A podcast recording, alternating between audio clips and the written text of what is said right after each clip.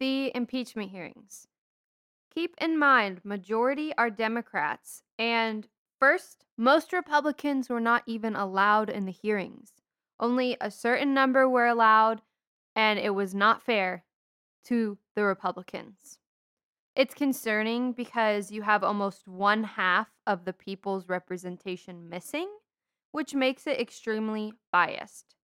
So, I'm going to start with the first hearings that the House heard from. And these are the ones that first testified uh, in the impeachment trials, which were George Kent, Bill Taylor, and Marie Yovanovitch.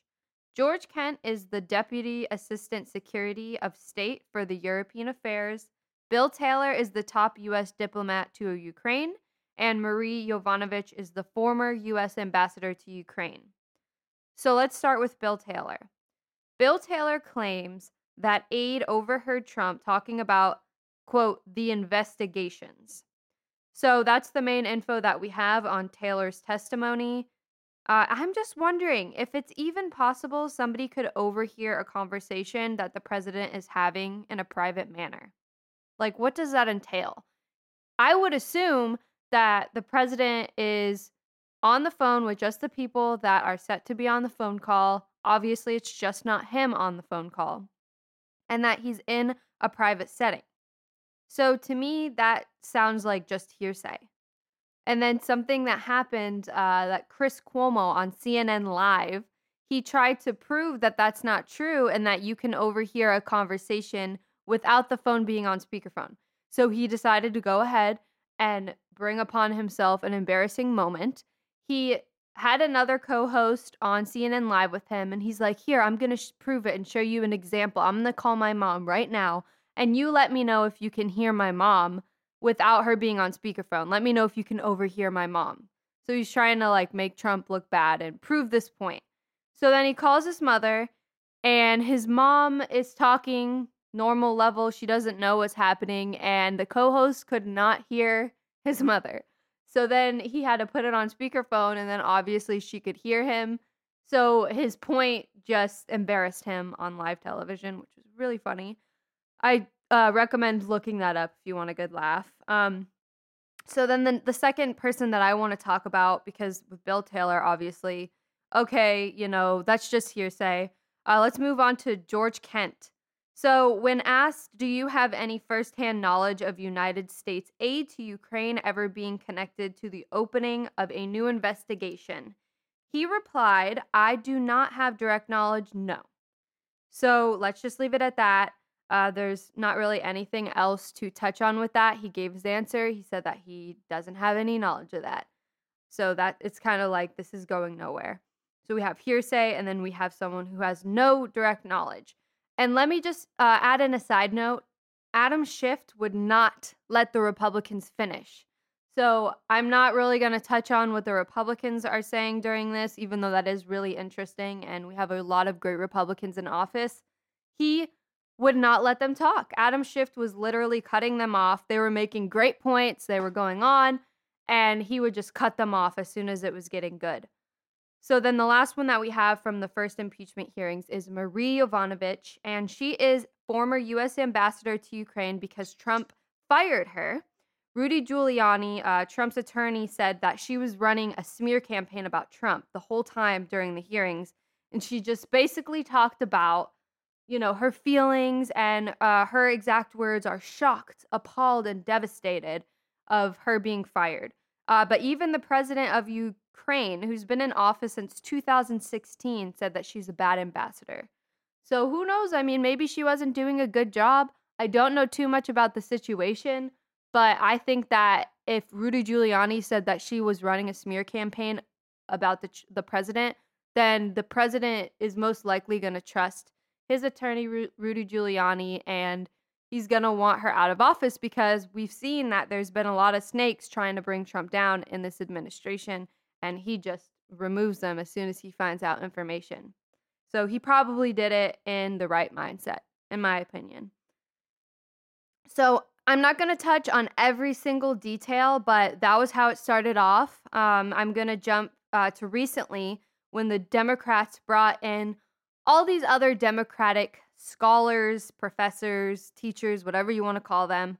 Um, basically, the Democrats just brought them in there to the courtroom because they obviously can't tell their ass from their elbow and what's fact and what's fiction. Uh, and so they're there basically just explaining everything for them. But I do want to touch on something that Rep. Doug Collins said, which was this is about clock and calendar. They are so obsessed with the election next year that they just gloss things over. None of the fact witnesses, which I'll do a side note, there was no fact witnesses, identified a crime. This committee can't do our jobs if none of the witnesses testify before our committee, end quote. But he has a really good point in that that the only ones who even know who the whistleblower actually is is one of the, is the Democrats. The Republicans don't know who the whistleblower is. We have hearsay about who the whistleblower is. But how is that fair? After all, we're all Americans, so we all need to know the truth, not just the Democrats. Some suspect it could be Lieutenant Colonel Vindman, who also testified early on.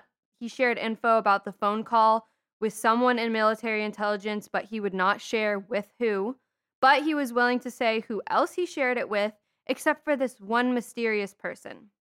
Adam Schiff actually blocked the questioning towards Vindman and his knowledge of the whistleblower. So some assume that Vindman just knows who the whistleblower is, or he is, in fact, the whistleblower. Adam Schiff is not letting Republicans ask their questions, which isn't fair. He's just blocking them off. But then when the Democrats have something to say, he doesn't block them at all. And something else that recently happened that got the Republicans absolutely outraged.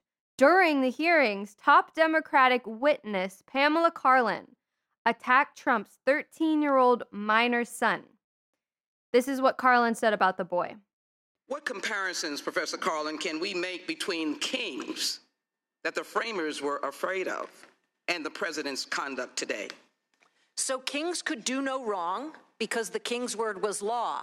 And contrary to what uh, President Trump has said, Article 2 does not have, give him the power to do anything he wants. And I'll just give you one example that shows you the difference between him and a king, which is the Constitution says there can be no titles of nobility.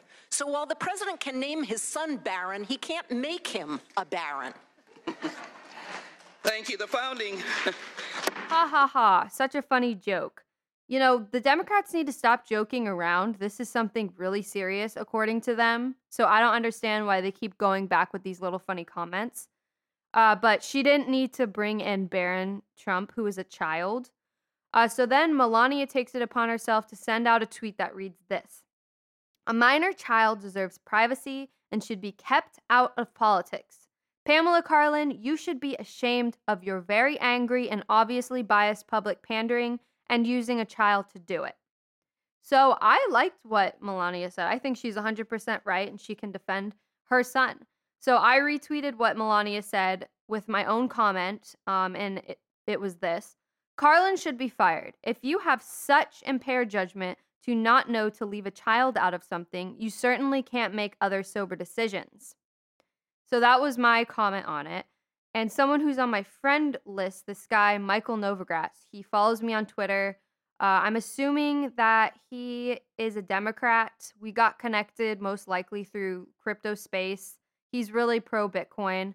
Um, and he was also named a billionaire by Forbes in 2007 and 2008. So then he tweets at me from my comment, replying to me, This is kind of BS. She said nothing negative about Barron Trump. She was being too cute by half, but it wasn't derisive about the 13 year old boy. I mean, come on.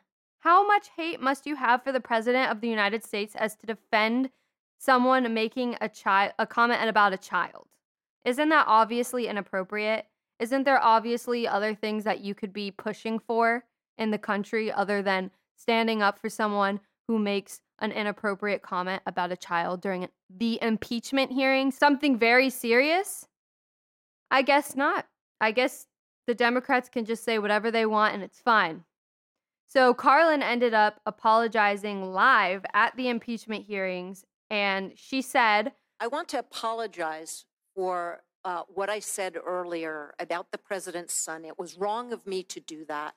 I wish the president would apologize, obviously, for the things that he's done that's wrong, but I do regret having said that. So she did one of those backhanded apologies. Like she said sorry, but she didn't really mean it. Almost like saying, I'm sorry that you feel that way, which isn't, by the way, a proper apology. So then I tweeted back at Novogratz saying, she apologized thereafter live at the impeachment hearing. I don't know about anyone else, but I don't apologize unless I'm wrong. Which, of course, he didn't reply. Obviously, in that situation, he just shouldn't. I don't think he should have even commented on it. It's not worth commenting. It's it's worth commenting to say that people shouldn't be talking about minor children. He doesn't want to be in the spotlight. He's not even 18 yet, so just leave him out. But some facts about Pamela Karlan uh, is she's a professor at Stanford. Like she's a professor, shouldn't she know better? She teaches, she teaches people. Like she should know not to say certain things like that. Obviously, she's speaking to people on like a day to day basis and teaching them. Uh, she also donated to Elizabeth Warren. What a shocker! And she also recently said she gets triggered when she walks by the Trump Hotel, and that uh, she will never, ever, ever, ever stay at a Trump hotel. And then she takes shots at Barron Trump, 13 year old child. Now, are we supposed to take these people seriously? And the fact that a lot of the Democrats laughed in the hearing about her Barron comment shows about their character as well. I think it's highly inappropriate. And I think that the Democrats are going about this entirely the wrong way, too fast, and just without enough evidence. Uh, and actually, I recently got a notification on Twitter.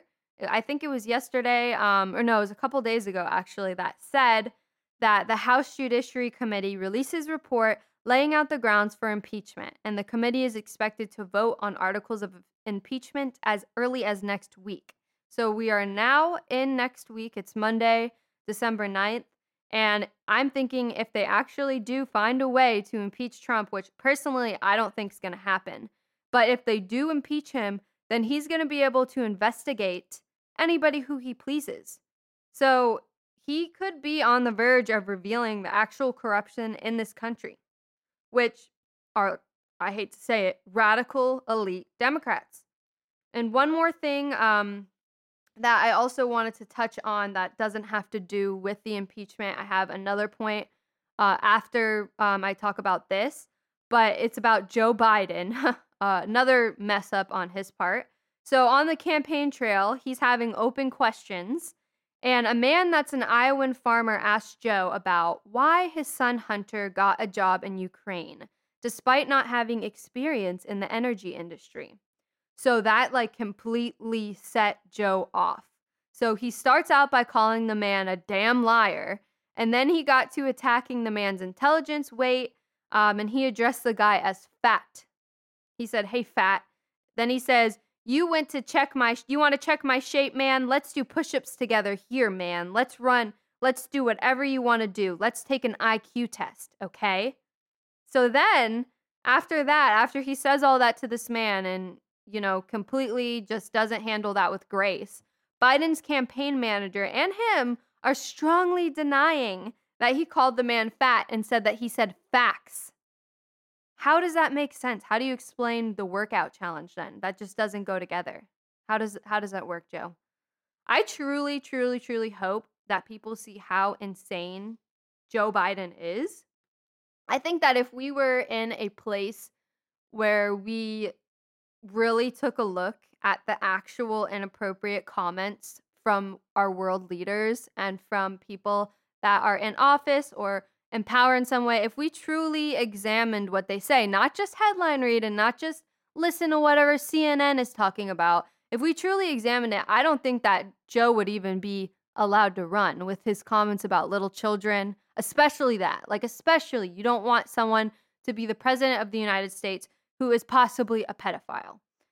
And then, okay, now we have something else crazy that's going on. Uh, over the past weekend, which uh, today's December 9th, Monday, Adam Schiff obtained phone records of Devin Nunes, Rudy Giuliani, Nunes's aide, and John Solomon.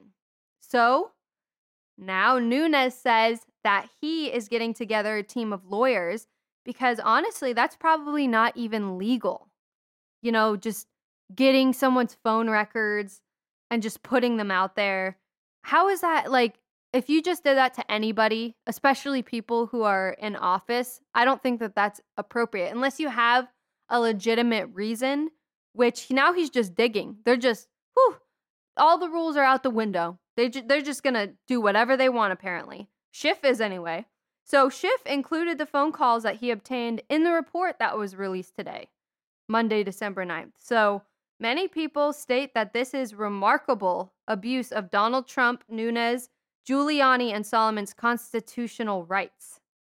So again, the Democrats are going about this completely the wrong way.